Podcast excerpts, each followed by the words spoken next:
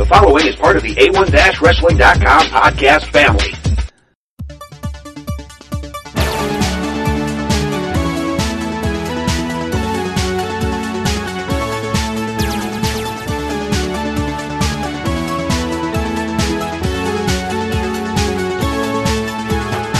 Hello there, old school wrestling fans. This is Seth, aka Zandrax of A1-Wrestling.com, welcoming you to another episode of Classic Wrestling Memories. And we got a very unique show for you this week, folks.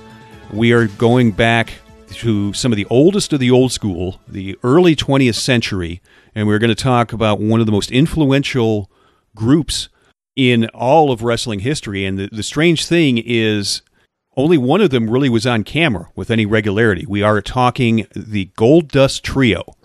And I don't have to do it alone. I do have joining me my co host from the asylum in South Kakalaki, Crazy Train Jonathan Bullock. All aboard, ladies and gentlemen. Wrestling fans, we're going to take it way back uh, in this episode. And uh, this is some interesting stuff. I hope y'all enjoy it. I had some fun researching it, and I think you did too, didn't you, Seth? Yeah, it's definitely an era that's not my forte. I mean, I had heard of some of these names. I, I really I'd heard of two of them really, with uh, Toots Mondt and uh, Ed Strangler Lewis, and really to kind of talk about the the Gold Dust Trio, we kind of have to go back and describe the state of wrestling at the time before Strangler Lewis, Billy Sandow, and Toots Mondt came along to kind of shake up the scenery. So uh, if you'd be so kind, Train, to kind of give us a, a, guideline as far as the early 20th century, what the state of wrestling was was like. Mm, yeah, you're going as back as far as as we know. Um, you know, of course, it's pretty well documented that those wrestling had its roots in the carnivals, and these were, you know, events that they could put on in the sideshows, the athletic sideshows of the carnivals, along with the strong man and stuff like that these guys were essentially these were all shooters. This was not a work at that point. So we're talking you know 1880s up till 1918, 1920 and there. Uh, you're talking the era of Joe Stecher and the Great Gama and Hackenschmidt and and Gotch and Farmer Burns and some of these other names that our listeners, you know, the wrestling fans out there might have heard of before. These guys are all legitimate hookers and shooters, and wrestling uh, it's it, it, was very different than what uh, we have today. Wrestling was usually just like one match, and it would be two guys that were well known in their area, and a promoter would pit them against each other with no undercard. And, and if there was an undercard, it might only be one or two other matches. And these were legitimate wrestling matches. Uh, the these guys w- would take each other down and try to put each other in holds and jockey for position, and it was not unheard of for matches to go two, three, four hours sometimes. I mean, uh, we get bored with a, a, four or five, you know, is it seven hours WrestleMania is now? Can you yeah. imagine watching just two guys rolling around on the ground, uh, exchanging what would be called quote unquote rest holds nowadays? And a lot of those matches, they might have been two out of three falls. And like you said, it, it's pretty much was just straight through guys on the mat, rolling around, trying, trying to get another another hold. And this is just my speculation. And I, am sorry mm-hmm. if I'm getting ahead of you here, but it's just my speculation that seeing two men essentially grapple for hours on end when sports like baseball and football, or maybe even hockey, you know, very action oriented sports, I think right. stuff like that really kind of made audiences look at traditional wrestling and just find it dull. I mean, am I off base by saying that? No, I think you're right. I think that um, you know even boxing had obviously more action, and and some of these matches didn't even have rings. I mean, they would be on maybe elevated platforms, or just if it was a small match, it might be I don't know, like a barn or or a bar, some, the biggest building in the town, and they you know clear out an area on the floor and draw a circle, and the guys win it at, you know, and I think that a unique thing about that era of wrestling, and this is my take on it, because obviously I wasn't there, and unfortunately, no one that was there, either participant or spectator, is with us anymore. So we have to go off of second and third and fourth hand accounts. I kind of get a feeling that the fan base back then was probably not that dissimilar from the fan base now. We've often talked on other podcasts, both you and I have, that we've kind of lamented the fact that the fans are like just these die-hard wrestling fans now, and there's not the casual fans anymore. And uh, I think that was probably true in the early days too. That these were people who really just enjoyed that form of sports, and so that's who. And uh, quite frankly, the bulk of the money that was generated, the revenue generated back in that time, was off not off ticket sales or off of obviously you know they had television, they didn't have radio, so they weren't going to get any revenues from that. It was off gambling, off side bets. Hmm. Uh, sometimes you know the wrestlers themselves would make more money by having their uh, advance men make side bets in the town before they got there, you know, than they would from the actual winner's purse. So it was just a very, very different era. But that all changed around 1918, and that's what we're really going to focus on this show. And that was the birth of what essentially was the first wrestling promotion and a major shift from the style we're talking about to more what we're used to today, and that was brought about by a group called the Gold Dust Trio. So why don't you share with the listeners, Zandrax, what who the Gold Dust Trio were, what they kind of did around 1918, 1920 that changed everything? Well, the Gold Dust Trio were, of course, three guys. Uh, the first one worth mentioning is a man by the name of Billy Sandow, and yes, for the record, for trivial reasons, that is the same Sandow where Damien Sandow got his name. Uh, he was a wrestler and uh, had kind of lost his fortune, so to speak, but he got into wrestling and basically became the business manager. And he, he would promote he would promote events. Uh, he'd be the guy that the wrestlers would talk to about uh, getting hirings. And he had met up with a man who's now in the WWE Hall of Fame, Ed Strangler Lewis, and they met through the mutual acquaintance of Farmer Burns. The third part of the trio is a man, Joseph Mondt, who went by the nickname of Toots because he had a very baby-faced look to him, look, he, very young. And he was also the youngest of the three, which I think probably had something to do with it too. But anyway, yeah, and it was and it was uh, Farmer Burns that also discovered Toots, right? Yeah, Farmer Burns had actually ran at a correspondence course. He was one of the early pioneer guys we were talking about just a little while ago and he had a famous correspondence course where he essentially had a, a, a illustrated book that you could learn shoot holds in. But he had actually personally trained Ed Strangler Lewis. But both Montz, as far as as far as I can remember, he had both Montz and, and Sandow had learned how to wrestle through his correspondence course. So that was the, I guess the the, the link between all three of them, so to speak. You know. Mm-hmm. So really, how the three of them did their business is Strangler Lewis was the wrestler, Billy Sandow handled the money and the promotion, and Toots, a more modern word to describe him would have been the booker. And mm-hmm. these three guys are really kind of kind of the, the, the the controlling factor in changing wrestling from being what was pretty much a shoot into into the work with high impact moves and finishes uh, Toots, it was Toots's idea to put time limits on the matches. Uh, it was Toots's idea to have countouts and such, so you could do these non finishes, which would then bring the crowd back next time to try to see a finish. You know, they they they have a sixty minute uh, time limit draw. Well, next time maybe maybe it'll be a ninety minute match. And right. Toots is also credited with coming up with what he called slam bang Western style wrestling, which combined elements of traditional wrestling, boxing, and other sports. Because uh, and so wrestlers were no longer just grappling and trying to get each other to the mat. This is when we started getting body slams and suplexes and back suplexes and, and, and stuff like that. Right. I think a, a, good way to look at the three of them, a modern day analogy, or at least not modern day, but more current, would be Vince McMahon, Hulk Hogan, Pat Patterson. Billy Sandow is, is Vince McMahon. Ed Strangler Lewis is the Hulk Hogan, and and Pat Patterson is the Toots Mondt, or Eddie Graham, Dusty Rhodes, Kevin Sullivan. I mean, you get the idea. So they all three of them were smart guys, and all three of them had ideas and and and worked as a team. But the dynamic you laid out was exactly what it was. You know, I mean, uh, essentially, that was the you know they understood their roles. I guess what I'm trying to say. But this is really how it all worked is Strangler Lewis was their champion, and Right. they actually turned their show into a traveling show, which obviously promotions do that all the time now. You never, except for a few exceptions, most promotions go to different cities.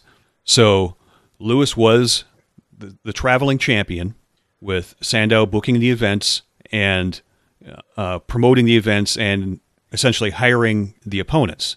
And Toots would handle the finishes. Obviously, the vast majority of the time, Strangler Lewis would win. There were a few people that he would put over, and then he'd win the title back. Strangler Lewis held their world title really for the better part of a decade in, in the 20s.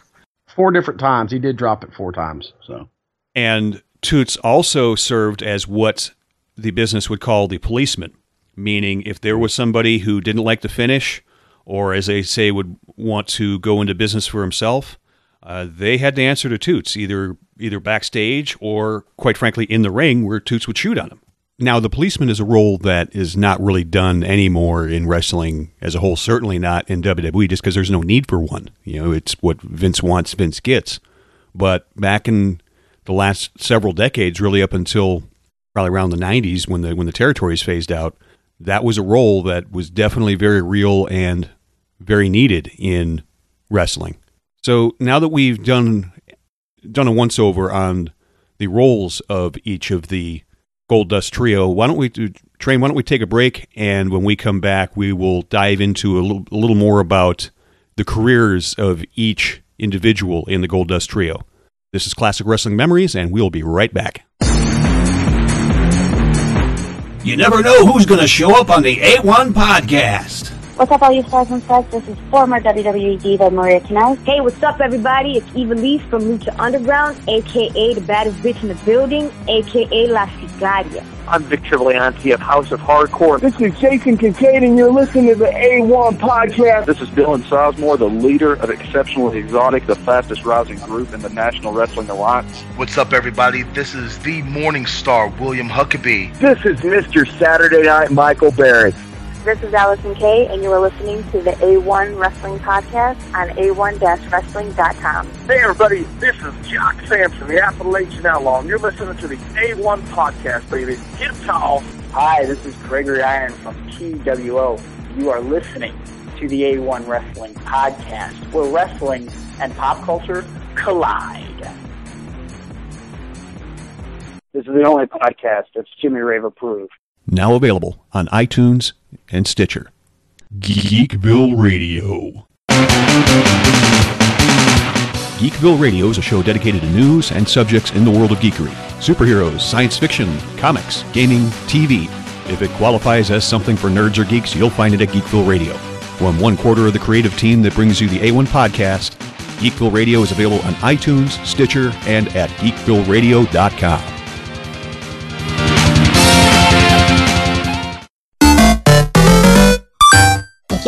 a gaming-oriented podcast, then look no further than You Just Got Fragged. Join host Jared Aubrey and his panel of enthusiasts as they talk the news and video games, achievements, and of course, the gripe of the week.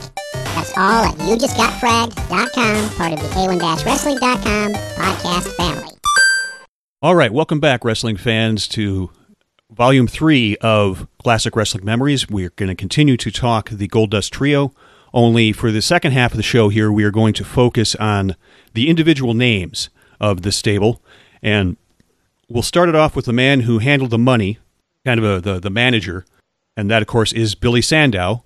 And once again, that the name Damien Sandow took, the Sandow part of it was in tribute to Billy Sandow. So, Train, if you want to take the floor here and tell our listeners about who Billy Sandow was and what his contributions were to the wrestling business. Oh, okay. Well, Billy Sandow was actually born William Ballman in September 4th, ni- or 1884. Uh, he was from that pioneer era we're talking about. He was a middleweight wrestler. Like you stated, he took his ring name, uh, or Damien Sandow took his ring name as a tribute to him.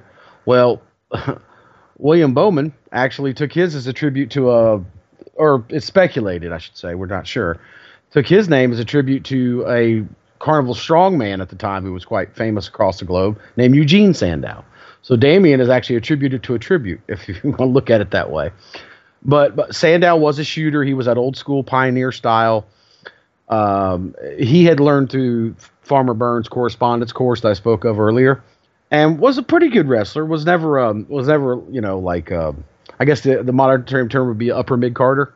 Was never like a huge world title contender, uh, but was a good hooker and a good shooter, and had kind of gotten out of the wrestling business around World War One. And you know, um, shock of shocks. This this should, just should sound funny because everything, uh, uh, everything new is everything old is new again. He opened up gyms. How shocking! A former wrestler opens up gyms, right? Uh, at, but they called them health clubs at the time. And he was a notorious gambler, a notorious risk taker, but was quite, you know, quite savvy. But sometimes would take a gamble and lose, and actually lost all his gyms in a bet. Uh, he bet Frank Beell, another wrestler of that era, who is who the Beell is named for the the hip toss like throw out of the corner. They your announcers call it a Beell sometimes. It's named after Frank, Fred Beell, but he lost a match to him where he gambled his fortunes, uh, you know, put his fortunes up and lost. And looking for things to do, he wrote a series of books about training and, and how and how to shoot. Um, those sold okay, but he really turned his mind towards promoting and managing. And he began to manage Ed Strangler Lewis, which we'll talk about in a little bit. Uh, but he was introduced to Ed Strangler Lewis through Farmer Burns, the man whom he had taken this correspondence course to learn to be a wrestler himself. Ed Lewis was an actual direct student of Farmer Burns and he became very intrinsically tied with with Strangler Lewis in the public's eye. And Strangler Lewis had said before his death many times that you know Sandow was a great sparring partner and a great business manager for him. Uh, he could he could get and uh, the headlock and several of the holds that Strangler Lewis would make famous, even his stranglehold, his sleeper hold, was you know that Billy Sandow helped him develop it. And I think that, you know, a manager in that era was similar to like a manager for what we would see for a boxer today. You know, it was because it was a legitimate sport at that point. Um, Sandow really was a manager. You know, he probably he handled Ed's uh, travel expenses or you know his travel arrangements and training regime. He would get ahead of the town and find out where the gym was. He could work out, line up sparring partners. Was truly a manager. Um, and as the Gold Dust Trio became to be, and they they cooked up this plan, he was the one that was naturally the one that was going to be the one who would go out and do all the legwork beforehand. He was the one that would book towns, book the arenas, so to speak, uh, get with the local media, which at the time was, of course, just newspaper, to to really talk up the the matches coming and and to get like I said earlier, if you look at analogy, he was Vince McMahon. You know, he was truly the promoter, uh, and he he he was really good at, at, playing up the something that you'll talk about with Toots, uh, the idea of of which was new at the time, but you know is normal now, the heel versus face and that kind of thing. And, and you know make one guy seem really really like the guy you wanted to cheer for in the media and the other guy you wanted to boo. And one of his most famous uh, promotional ideas, which I think is once again revolutionary for 1922 when he did it, but seems passe nowadays, uh, was he openly threw a challenge out for ten thousand dollars to Jack Dempsey, who of course was the world heavyweight boxing champion at the time, claiming that Ed Lewis could beat any could beat Jack Dempsey in any ring in the world, and he would put ten thousand dollars up to prove it. And uh, there were legitimate talks with with Jack Kearns, who was who was Jack Dempsey's manager, and it never came to fruition. Uh, but the talk about it stayed around for a long time, and Kearns kind of kept it going along with Sandow. And it's it's been speculated decades after the fact by Sports Illustrated that Kearns just did it to keep Dempsey's name in in the in the public light, but he had no intention of putting Jack Dempsey in the ring against a quote unquote shooting wrestler. So, um, you know, that's that's the kind of promoter we're talking about. This is 19 about this 1922, and he's wanting to book a wrestler versus boxer match and put ten thousand dollars in 1922 on the line. Does that not sound like something that would happen nowadays to you, Seth? Yeah, I mean, a in a way, it's not wrestling per se, but we're getting that it's probably going to be one of the biggest pay per view draws of all time, if not the biggest, prob- probably the biggest, in the rumored Floyd Mayweather uh, Conor McGregor fight. Sure, sure. Well, and, and, and, I mean, how long ago was it? I mean, Ronda Rousey was only what two WrestleManias ago, mm-hmm. with the little, little segment with Rock. We had Floyd against Big Show back in was it uh, WrestleMania 24? I think yeah, I think it was, was, about ten about ten years ago. Yeah, Muhammad, Muhammad Ali was it was the special guest ref at the first WrestleMania. Even in the 70s, there was uh, Andre the Giant and, and Chuck Wepner. Mm-hmm. Inoki and, and my Ali. Uh, Joe Frazier's a special referee in the main event of the second Starcade. So you can see what, what while we talk about the Gold Dust Trio, how the things they did really changed the wrestling business to what we know it is today. Here's a great example: Billy Sandow pulling out something in 1922 that sounds like something that Vince McMahon would do today. You know, um, I, that's just. I mean, there's a lot of other things he did, but I thought that was one really good story that was probably the most famous to give you an idea of what kind of promoter he was. He truly was about a promoter, and I think a lot of fans don't understand that, both of old school and modern wrestling. Promoter's job is not to book the show. Seth will talk about that in a little while when he talks about toots. A promoter show is to promote the show, to get as many butts as he can in the seats. It's about the hype, you know, and and Sandow was great at that. And and I think a guy who would put up his entire uh, business in a wrestling match kind of tells you the kind of individual you're, you're, you're dealing with, don't you think, Seth? Mm-hmm. Absolutely. I mean, he's not afraid not afraid to take a chance and not afraid to to kind of to lay it all out there on the line and I think that's an essential trait for a good promoter.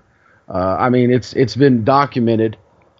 Vince McMahon put up everything for the, he owned for the first WrestleMania. It was, I mean, if it failed, he was going to go bankrupt. Uh, what say you when it comes to a promoter kind of having to have that that particular aspect to him? Just that, you know, d- you know, damn the torpedoes, you know, full steam ahead kind of mentality. You think it's important, not important, and did Sandow kind of fit that bill? I think it is important. I mean, I am obviously not a hugely financially successful person, but you hear the stories told of people that built their fortunes. They didn't do it being afraid of taking chances. Right. You, you are going to hear the people who, yeah, okay, they had to get a second mortgage for their home, or yeah, maybe they had maybe they had to sell the Cadillac and start driving a, a Honda or something like that.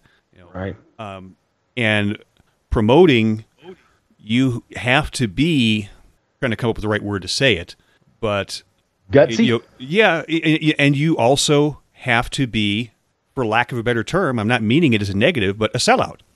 Yeah. you are coming up with a way to sell your stuff or your project or your whatever to the your masses. Product. Yeah, in the hopes that you reap the benefits of your uh, of your business savvy, of your your selling ability. I mean, and think about ten thousand dollars in nineteen twenty. Ten thousand dollars is a good chunk of change by today's standard, but nineteen twenty two. Yeah, we're, t- we're we're probably talking the equivalent of millions. Yeah, and this was his own personal money. A guy who had lost everything he had through a dumb bet against another wrestler, made his money back through being a savvy businessman. He's willing to put it on the line again. You know, I think that's I think that's about uh, uh as good a statement as you could put to what Billy Sandow was. And I think that all the great promoters throughout history owe a lot to Billy Sandow, whether you liked him or not, because he essentially was the first modern day promoter like that. Uh, you know, uh, I, I, don't think that it's, it's, it's unheard of, and it's been said before, but you know, uh, wrestling promoters are often compared to P.T. Barnum. Um, and I think there's a little bit of P.T. Barnum in in Billy Sandow. There's a little bit of P.T. Barnum and Verne Gagne and and Jim Crockett and Vince McMahon and any other great promoter you can name. Don't you think? Absolutely. I mean, when you are being a promoter and you're trying to uh, sell people to get their butts in the seats, mm-hmm. in, in, a way, you're kind of like that that carnival guy. Step right up, step right up. You know, come one, come all. Right. You know, the hype you, man, the yeah, marker. E- yeah. Exactly. Well, you know, from a personal standpoint, as a former wrestler myself, this is also laying the groundwork for what is pretty much common to this day. Uh, Vince McMahon is a rare exception, of promoters and the more successful promoters often tended to be guys who used to be wrestlers. You know, there's another thing I think where Billy Sandow kind of laid the groundwork. Outside of you know Ted Turner, um, Vince McMahon, and, and the Crockett's, you know, just about every successful promoter you can think of was a former wrestler, weren't they? Well, even then, David Crockett was a wrestler. I mean, he didn't have well for uh, you know, a, for short a very time. brief time. Yeah, yeah, right. But I mean, you think of Stu Hart, Eddie Graham, Fritz von Erich, uh, you know, uh, uh, Baba Inoki, uh, uh, Bill Watts. You, the list goes on. Bill Watts, Leroy, Leroy McGuirk before him. You know, Joe Blanchard. Uh, you, name it, all the promoters you can think of, with the exception of the Crockett's and, and Vince, they all were former, they all were former wrestlers. Uh, to a smaller level, Paul Heyman in ECW, Jim Cornette in in Smoky Mountain, the guys running ROH now. You know, there you Jerry and Jeff Jarrett. So, yeah, exactly, exactly. Nick Gulas was a wrestler, so it, it, it, it when you look at the Gold Dust Trio, it's it's easy on the surface to see. Okay, yeah, so they changed it from a shoot to a work. Yeah, they changed it. They, you know, they they they gave an undercard. They did this. That. Billy Sandow and Toots Mondt and Ed Strangler Lewis, as we talk about three of these guys, you'll begin to see that almost every level they kind of laid the ground for what wrestling became and what it has always been and what it is to this day. But I, you know that that's a little look into Billy Sandow. He's the money. He's the promoter, the hype man. Talk about the brains a little bit for the folks. Seth, tell them a little bit about Toots Mondt.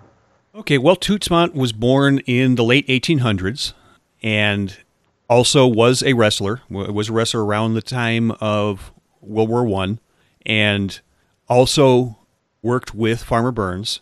And upon the twilight of his wrestling career, uh, this is where we're trying to getting into that late teens era. Uh, You- You're talking like post post post World War One, but pre depression, pre crash of the that right, era. right, a- absolutely.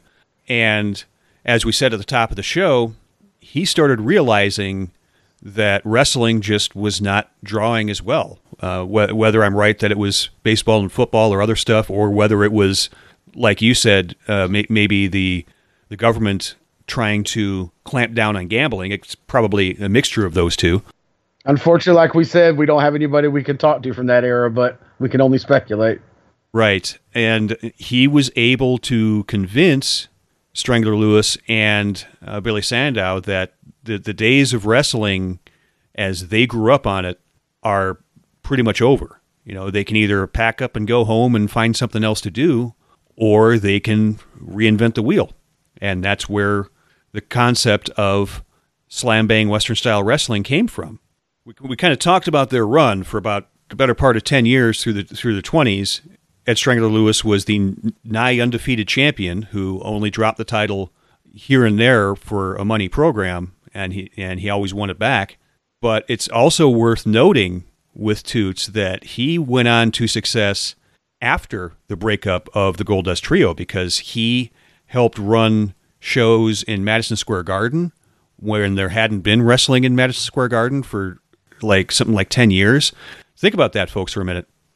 Wrestling was barred from Madison Square Garden in the early 20th century because of the stigma of the you know the gambling and the the shady tactics and such. Now Toots did spar with with Strangler, and that's probably where their business partnership came from. But there's several other names that Toots is associated with. He helped train a guy by the name of Stu Hart. He helped train a guy by the name of Bill Watts. He recruited a guy by the name of A- Antonio Rocca. Uh, He promoted Capital Wrestling with a man named Jess McMahon. And yes, that's the same McMahon. That is actually Vince's grandfather, the father of Vince Sr. And so he co founded Capital Wrestling in 1953 with Jess McMahon, and that's really where Antonio Rocca comes in. And Capital was then part of the NWA. Well, fast forward about 10 years, and Capital Wrestling breaks from the NWA, and Vince Sr. works with Toots, and they form, they rename Capital Wrestling into the Worldwide Wrestling Federation. Of course, the WWF would eventually morph into the WWE. You, you can kind of argue that Capital Wrestling eventually molded into the WWE, but there there was a renaming and a rebranding of the company. If you look at the history of both Capital and WWF. They're they're kind of listed in history as being separate companies, especially since WWE looks at the beginning of the WWE title as being the Buddy Rogers run in 1963. But the funny thing is, Vince Sr. wanted to run with Buddy Rogers, and I think the kind of worked WWE history thing of it is Buddy wasn't drawing as well, and so they ran with Bruno. Well, the bitter truth is that Vince Sr. was not high on uh, this Bruno Sammartino guy. He thought he would be a mid card guy for a couple of years, and it was Toots that convinced Vince Sr. to run with Bruno Sammartino on top. And that's really what kind of was his last major contribution to the wrestling world, it seems, because at least by what information I've been able to gather through uh, internet and Wikipedia and you know, some of the books we're talking about, uh, what really did Toots in as a booker and, and as a uh, matchmaker and such was television. Wrestling was becoming more and more prevalent on television, and Toots was used to booking the traveling show, where you do a show, you book a finish, and then you come back later to continue the program. Whereas wrestling was becoming a weekly television show to promote the big events at, at the local arena or, or the garden and such. So you have a guy who worked as a wrestler. He worked as the policeman, as we said. He was an enforcer. He came up with just about all the dirty screwjob finishes you can think of to do in the baby face. He came up with the double count out. He'd come up with the double disqualification. He'd come up with the foreign object behind the referee's back. All that that carnival stuff. That really was kind of the brainchild of uh, Toots Mondt in the twenties, and that that's the type of stuff that still carries over into wrestling today. You, so, you remember? Do you remember when we did the tribute show for Dusty on the A1 podcast, mm-hmm. and we discussed at length the Dusty finish? And Norco asked me to explain to the listeners what a Dusty finish was, and so I did. And I said then that the Dusty finish was probably something Eddie Graham he got from Eddie Graham. It, it, it, was named the Dusty finish, but he wasn't the first Booker to use it. I guarantee you, the first Booker to use the Dusty finish was probably Toots Mondt. It probably should be called yeah. the Toots finish, not the Dusty finish. This I whole think- idea of, of of a ref bump and all that kind of stuff, or at least the fans going home thinking they saw one thing and then finding out when they come back they they didn't because things got changed. That kind of of mentality is what Toots brought. I think is what you're trying to say, aren't you? Right, right. I now again, none of us were there, but what it sounds like what Toots would do when it was a uh, screw job finish was the heel would cheat to win.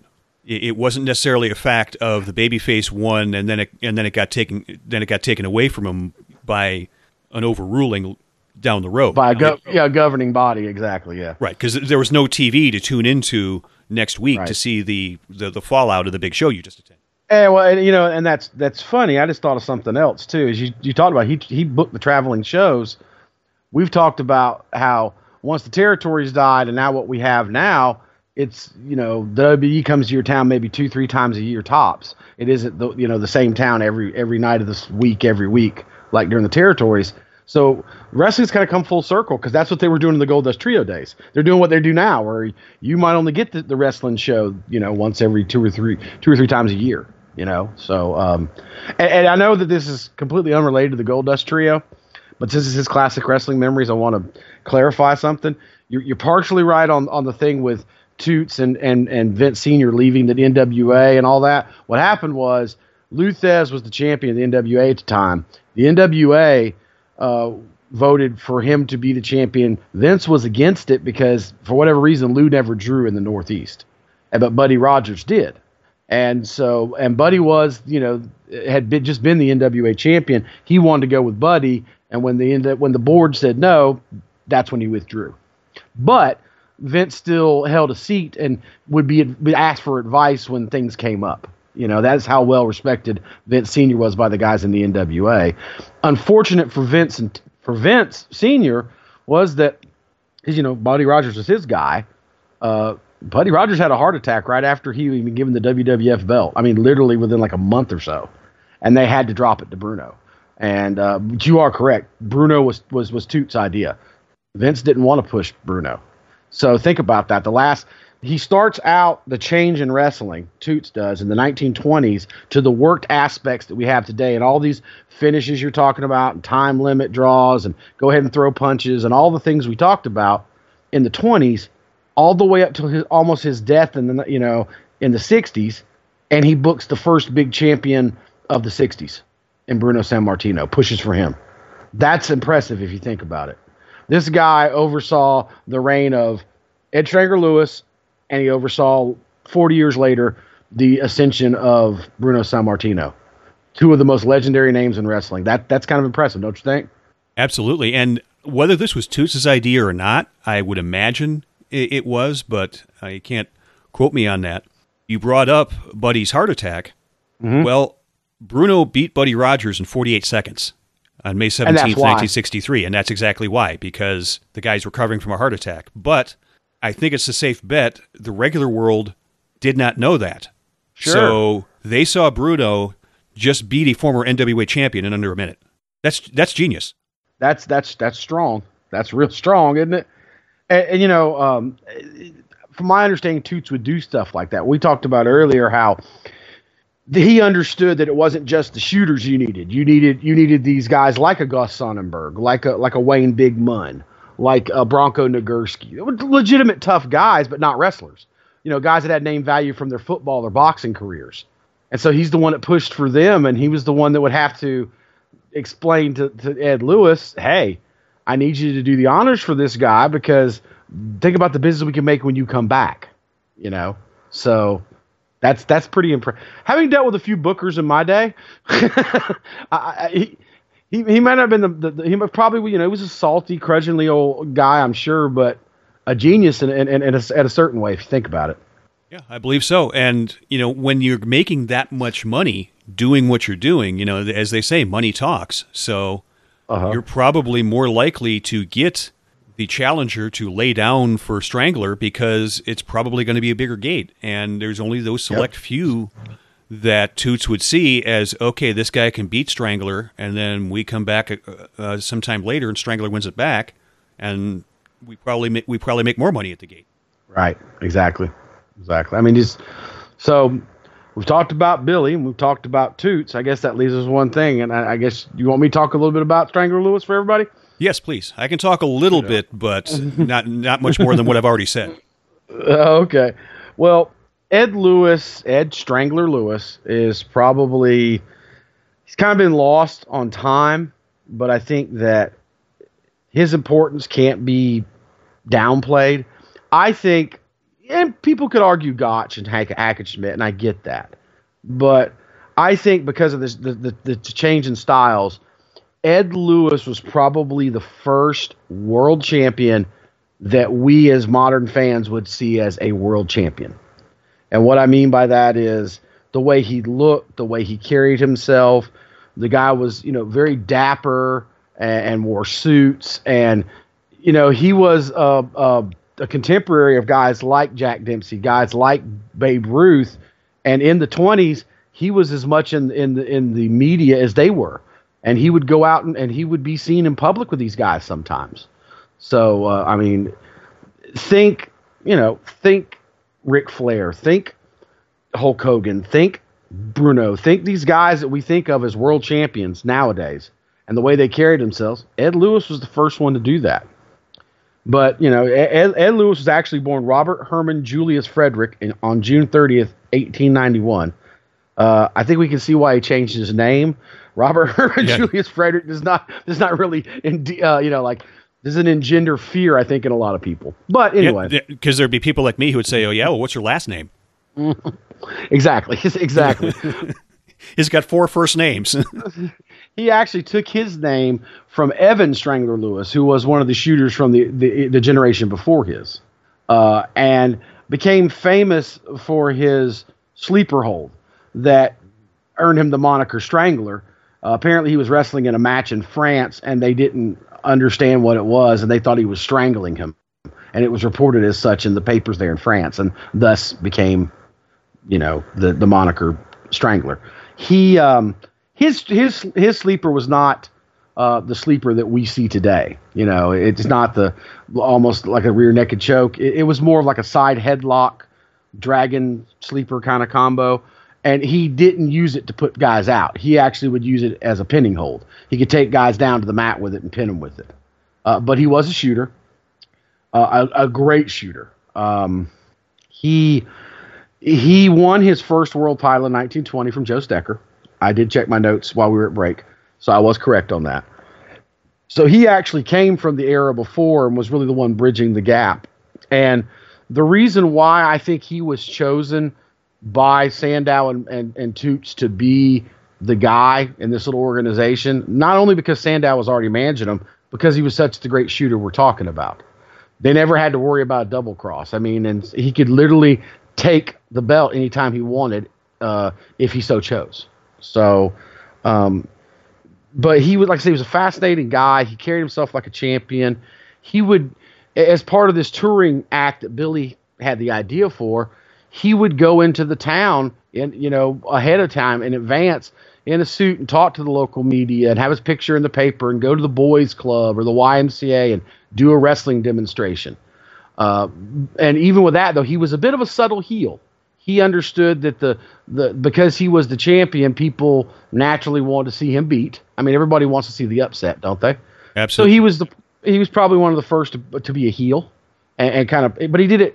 It was as a more of a, of an of a sub you know uh, not an overt heel, but like a subversive type heel, just real subtle type things. I, I guess I mean, I'm probably going to get a lot of flack for this, but maybe uh, think Roman Reigns think Randy Orton for modern, you know, um, compare. Even when even when Randy's a baby face like he is now, he still has heel has a heel persona, don't you think? Oh yeah, absolutely. The way he'll turn and look at somebody, and you, it's right. like you, you see the gears turning inside his head. Right. Well, that was something Ed Lewis did. You know, it was very subtle, but it was there. Um, I, a great story about him to give you an idea of what kind of shooter he was, and and, and how the Gold Dust Trio as a whole, but Ed Lewis in particular kind of paved the way for and, and laid the ground for what is wrestling today. We mentioned that there were other promotions going on. And one of the major ones was Joe Stecher, the man he had defeated for the world title in 1920. And again, this goes back to former wrestlers becoming promoters. Right, right, exactly. And so, so apparently, uh, Stanislaus Zbyszko, the man who Larry Zbyszko got his name from, there's a lot of these tributes we're seeing now, aren't we? we're seeing a pattern forming here. yeah, but Stanislaus was a shooter, was an old school wrestler from the you know the earlier days, like Billy Sandow and Toots and and and and Stecher and these guys.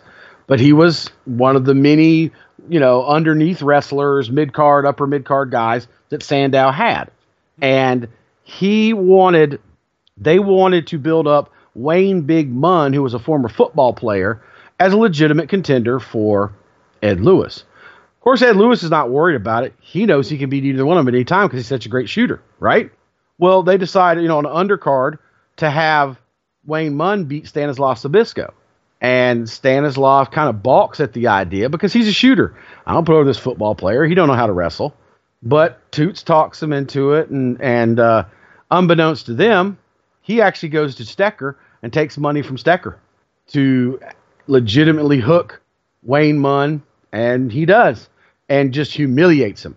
I mean, just he stretches him in front of a live crowd on the undercard of of, of you know show with Ed Lewis on top, and the word gets out that Stecher Stecher's involved, and uh, no, no one's quite sure what happened, but eventually Ed Lewis steps in, speaks to Stecher, speaks to Stanislaus, and Stanislaus for too long is back in under the employ of Sandow and no longer Stecher, and and, and agrees to do the honors for for Ed Lewis, uh, which didn't matter because everyone believes Ed could Ed could have took him anyways if he wanted to. So you know, an idea of a double cross. This is also something I think people, you know, uh, will the WWE ever let us forget the Montreal Screwjob? No. My point being, this is in the 1920s. It was going on back then too. It, of course, this was a guy going into business for himself as opposed to something the you know the promotion planned. And, and who knows? Stanislav Zbyszko got a world title shot in a main event against uh, against Ed Lewis out of it. But you know, he didn't balk on, on doing the honors for Ed Lewis. Let's put it that way, right? mm-hmm. Just after he had stretched this big dude.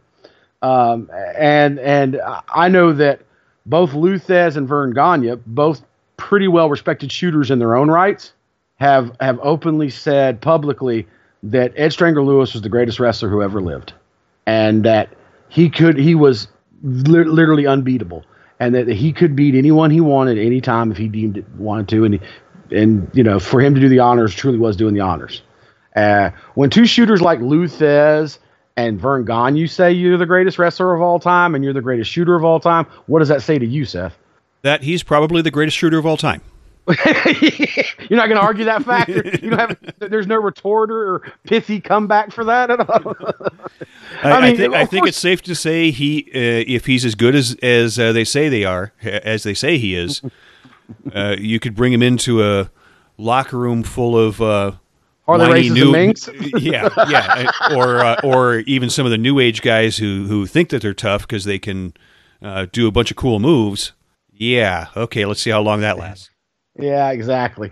Uh, but uh, he he was very close to Lou Thesz. I mean, later in his career, after he had retired from active wrestling, he mentored Lou Thesz and trained trained Lou Thesz. So that's probably the reason Lou Thesz was such a great shooter was he learned from the best. So. Um, Ed Strangler Lewis is, is, just I think is a very fascinating character, and and you know everybody when they talk about great world champions, and this is meaning no disrespect to the gentleman I'm getting ready to list, but they think of although you'll hear names like oh well about Lou Thesz, what about Pat O'Connor, what about Buddy Rogers, what about you know Bruno, none of them are where they are without without Ed Lewis. I mean Ed Lewis, like I said, in my opinion, and all due respect to Frank Gotch, was the first true world champion is what we see a world champion being.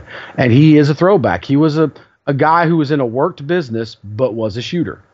And that essentially was the template for a, a traveling world champion up until Vince pretty much took everything over, wasn't it? Yeah. We've yeah, talked about that, that, before. I mean, we could do a whole show on Ric Flair easily, but I mean, mm-hmm. you know, I don't think Ric Flair is necessarily certainly not as badass of a shooter as some of the guys like like. But he was probably the first that wasn't like yeah, but he was probably the first that wasn't like that. Everybody up till Ric Flair were just like I mean it was Lou Thesz, it was Verne Gagne, it was it, it, it, was Jack Brisco, it was Pat O'Connor, it was Harley Race. Harley Race, yeah, point? yeah. You know, two episodes ago when we reviewed Starcade '83 and we talked about Tony Schiavone interviewing Harley Race, and here's Harley Race in a blue plaid mm-hmm. suit and he's looking at the camera, and you just want to turn away and back away slowly. you know? Right, and it and it goes back to that Stanislav Zbyszko story I told. Uh, you know, that's what wrestling was from the 1920s until the 1980s for 60 years. You needed there was always a concern for a double cross, and so a world champion had to be a guy who could handle himself. And so every champion until Ric Flair, until the, the, the cable television era, they were exactly what Ed Lewis was. They were they were a tough guy who could take the belt if they needed to. So you know, Ed Lewis was was like I said, he wore the suits and he was he was a he was a he's kind of fallen wayside. I think pop culture has forgotten him, but you can find the news clippings. He was he was as well known and as popular as the biggest sports stars of his era.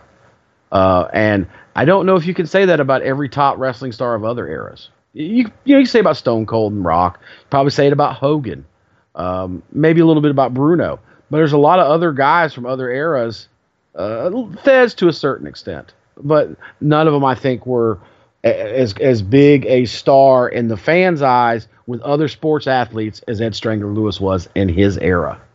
And so I mean, he's the perfect guy to be the champion. He looks the part. He can play the subtle heel. He's a shooter, so he can take the belt if he needs to, uh, and he can, you know, he's the he is what is, in my opinion, the first modern world heavyweight champion.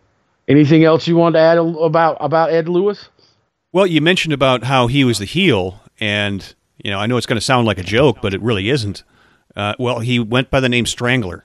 I don't think he, I don't True. think a guy named Strangler is going to be a babyface. Ah, as the frogs over in France, they just didn't know what he was doing. Again, it's French. As a kid, I, have been to France. It's a beautiful country. I, they get a lot of flack, you know. I mean, it's it is what it is. But uh, yeah, I, I think uh, you got a point though about so I never thought about that. You are making me kind of laugh now that I think about it. But but I think you know we broke it down here for you what the Gold Dust Trio was and who they were. You can truly see that wrestling hasn't changed that much. I mean, we talked about promotional wars, we talked about double crosses, we talked about you know a, a, a heavyweight champion need to take care of himself, the the sellout that a promoter needs to be, the booker have can can you see now that you've done all this research and we've talked about it for about an hour now how the Gold Dust Trio is often seen by historians as essentially the birth of what we consider professional wrestling to this day. Uh, to give the music analogy, you know, it's like kind of like you know the birth of rock and roll being the fusing of country and and rockabilly. You know, Right. I think you know it, it's not it's not the best analogy, but it's the first one that pops into my head just because you know Sure. you, you you you know my my love of uh, country and rockabilly. Right. It, w- it, it was those guys recording like Bill Haley and such who kind of fused these elements together to create the rockabilly sound, which eventually became rock and roll, which eventually spawned off into heavy metal and Prog and uh, very loud, rock, yeah, very loud and obnoxious music. You know that that all has its roots in in the fifties. So I no, think I, you can- that's that's a good analogy. I think.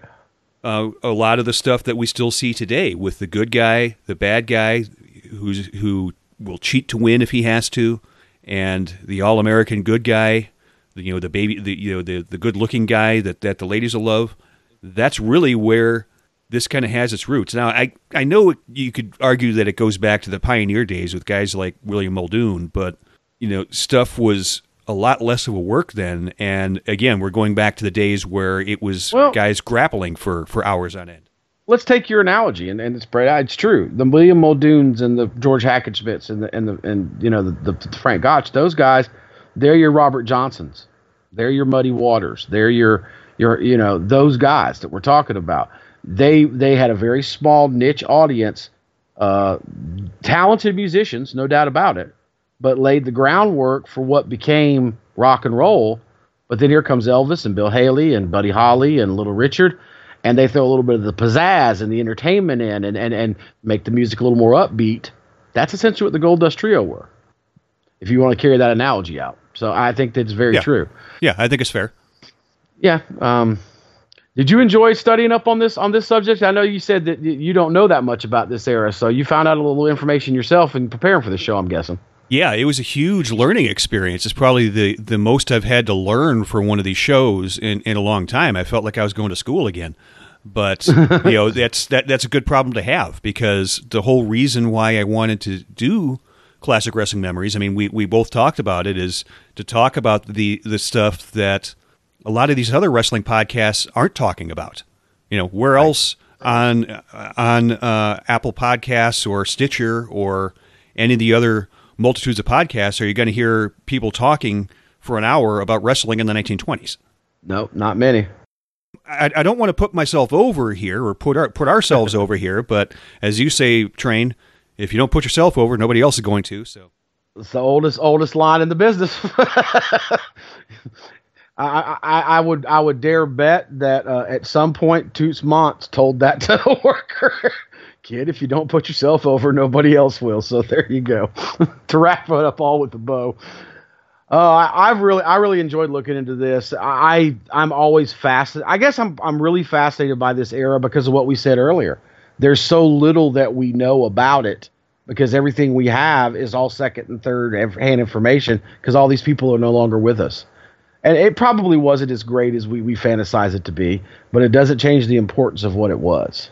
So I enjoyed it. I hope the listeners enjoyed hearing us talk a little bit about, you know, the the beginning of wrestling as a worked business and the change from being a shoot to a to a full on work and the the guys who are right or wrong, historians argue the guys who are attributed to making that happen. That was the Gold Dust Trio of Billy Sandow, Joseph Toots Mondt, and Ed Strangler Lewis. Absolutely. And folks, if there's an era of wrestling or personalities in wrestling or a promotion or something like that that you'd like to hear us talk about, we're all ears. We do have Twitter at A1W Podcast. There's a couple of websites. The main website is a1-wrestling.com. However, you can find all of the Classic Wrestling Memories shows at classicwrestlingmemories.com. We do have a comment section there as well. And there is a Facebook at A1 Wrestling, and the show will be posted on the A1 Wrestling Facebook, you can certainly respond there with any feedback or any, as I said, era or element of wrestling you'd like us to talk about. I can be reached at seth at a1-wrestling.com, and Train, you can be reached at crazytrain underscore JB on Twitter, correct? That's right. Give me a follow, folks. And give us a listen at Apple Podcasts. You you can subscribe. You can give us a review. And like I said, like I say for all my shows, the only thing I ask about reviews is just make them genuine because I'm always looking for ways to to improve these shows, and I can't really do that without the input of you, the listener. And I really do value your input and value your opinion on what you think would make this show better. So, with all that said, Train, anything else you want to add before we kind of tap out for the night? No, just just just a little caveat for the, for the listeners. We like we said, we do want suggestions of, of anything you'd like to hear about. But just so you know what you got to look forward to in the uh, upcoming weeks, we have discussed doing shows on the original Four Horsemen. We've talked about doing shows on Bruno Sammartino. We've talked about doing shows on the AWA in the late 70s. We've talked about doing shows on on the beginning of the war between the NWA and the WWF. So these are all things that are on the docket and will be coming soon. Um, depending on how some things go, we've talked about possibly talking about the famous Midnight Express Rock and Roll Express feud. And if I'm lucky, I can get one or more of the participants in that particular feud to be a guest. Keep your fingers crossed, listeners. We're also talking about the uh, original WrestleMania as well. Exactly. I mean, we did the first Starcade. It's only fitting that we do the first WrestleMania. And and if I can get a hold of some people, we will have a guest on that podcast who was actually a participant in that that that show. So that's what we're looking for. Just to give you an idea, anything we didn't mention though, please let us know. Or one of those that we did mention, you really are really particularly want to hear about, let us know about that too. With that said, we are going to tap out for the night. We're going to hit the three count. We're going to go to the showers, and we'll talk to you folks next week with more classic wrestling memories.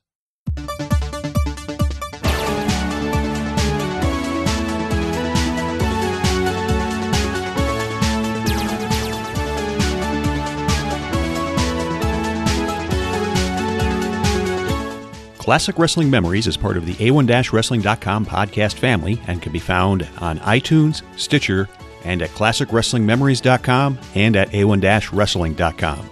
The views expressed by the hosts and guests are purely their own and do not reflect the views of A1-Wrestling.com, any of its affiliates, or sponsors. Some media used in ClassicWrestlingMemories.com is the copyright of its respective owners, all rights reserved.